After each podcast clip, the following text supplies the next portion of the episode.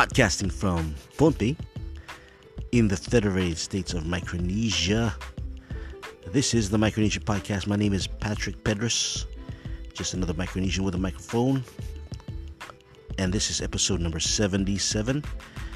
All right, let's get into it.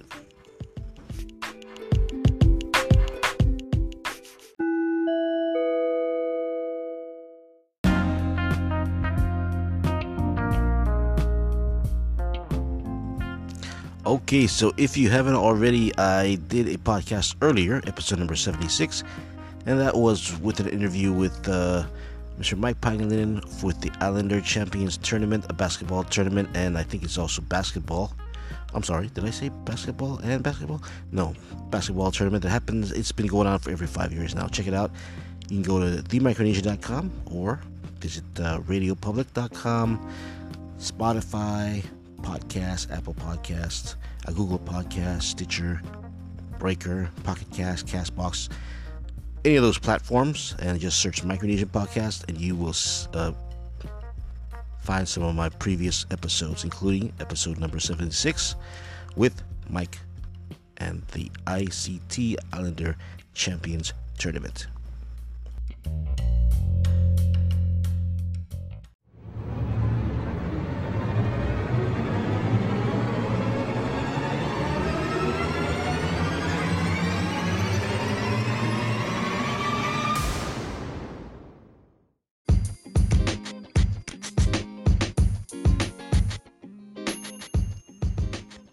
Yesterday the it was Sunday, 6th of January. The president of the Republic of the Marshall Islands, Her Excellency Hilda Heine, Heine sorry, Hilda Heine, Madam President, declared a state of emergency for the Marshall Islands. Uh, there was a tropical, it was a disturbance that they were anticipating would pass or come towards the Marshalls within a day or two, and a day or two and would intensify into a tropical storm, possibly a typhoon. Anyways, they placed the Islands state of emergency, activated all the relevant agencies. Marshall Islands Red Cross Society was out there uh, getting people ready. Uh, they even put up videos. Uh, they had people updated. You know, from where I was here in Pohnpei yesterday and into today, I was very well informed. And I just want to say to the folks over the Marshall Islands with the President's Office, and of course the Marshall Islands Red Cross Society. You guys did an awesome job.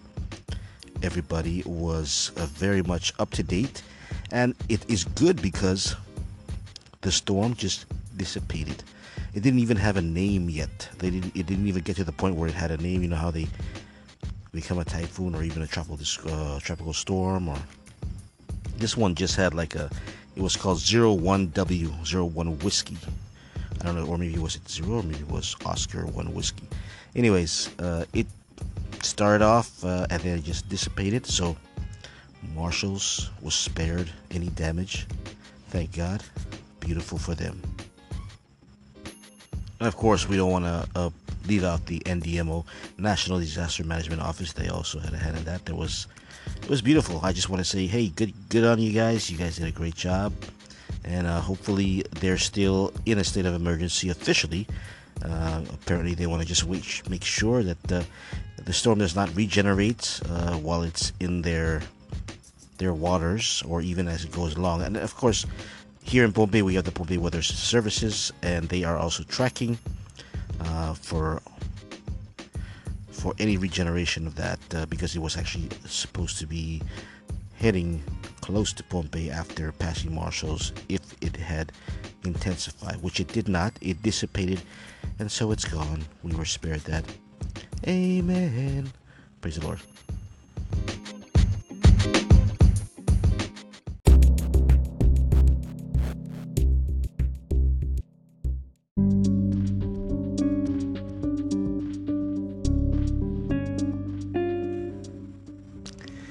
And I just wanted to follow up on a story that I spoke about here on the podcast back in December about a road rage, or what they call road rage case in the Guam media.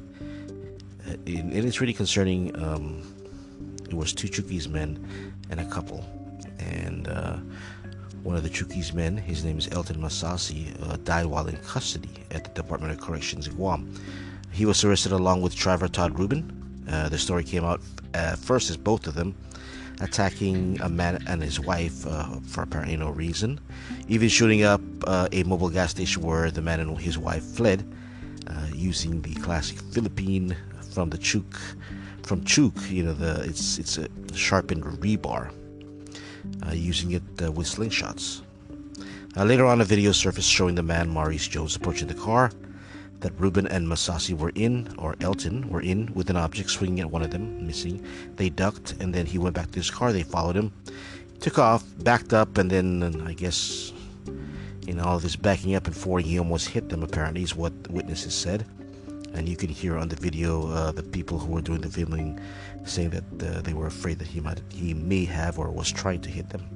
Anyways, all three are arrested: uh, Trevor Todd Rubin, Elton Masasi, and Maurice Jones apparently I don't remember ever seeing a picture of Maurice Jones though, but I did see a lot of pictures of these two Chuukese men plastered all over Guam Pacific, uh, Guam Daily Post, Guam the PDN, Pacific News Center. Um, what else? Yeah. Anyways, the last mention of this inmate, uh, Elton Masasi, who died while in custody, was uh, in the news was 19 December from the Pacific Daily News. Part of that article said. Um, quote, the autopsy has been completed for a detainee found unresponsive in his cell in maximum security, who later died, but officials haven't yet released the findings.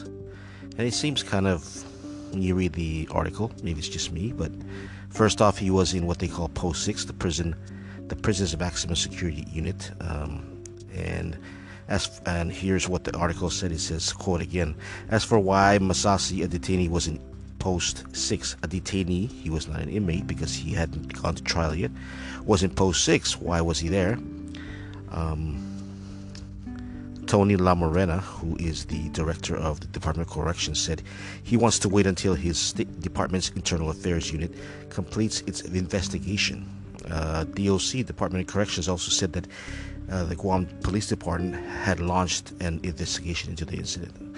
Okay, uh, what about the what about um, the autopsy? Why hasn't the autopsy? Why haven't the autopsy results for Elton Masasi uh, been shared?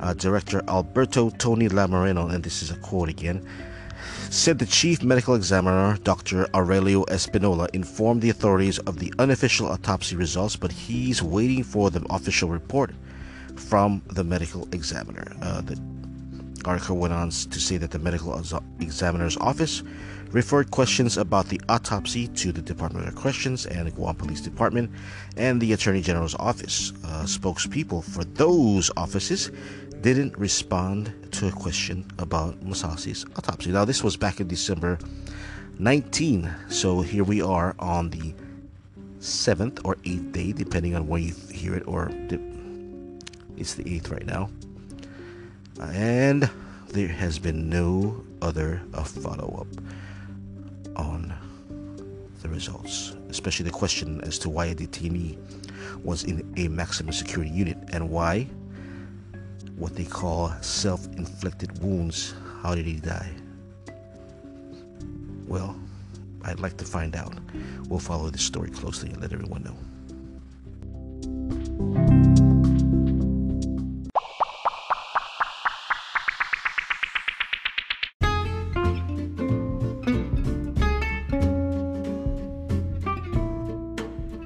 Thanks for joining me today on the Micronesia podcast as we talked about the amazing response over in the Marshalls to a tropical disturbance that just dissipated and missed everything. No damage done there.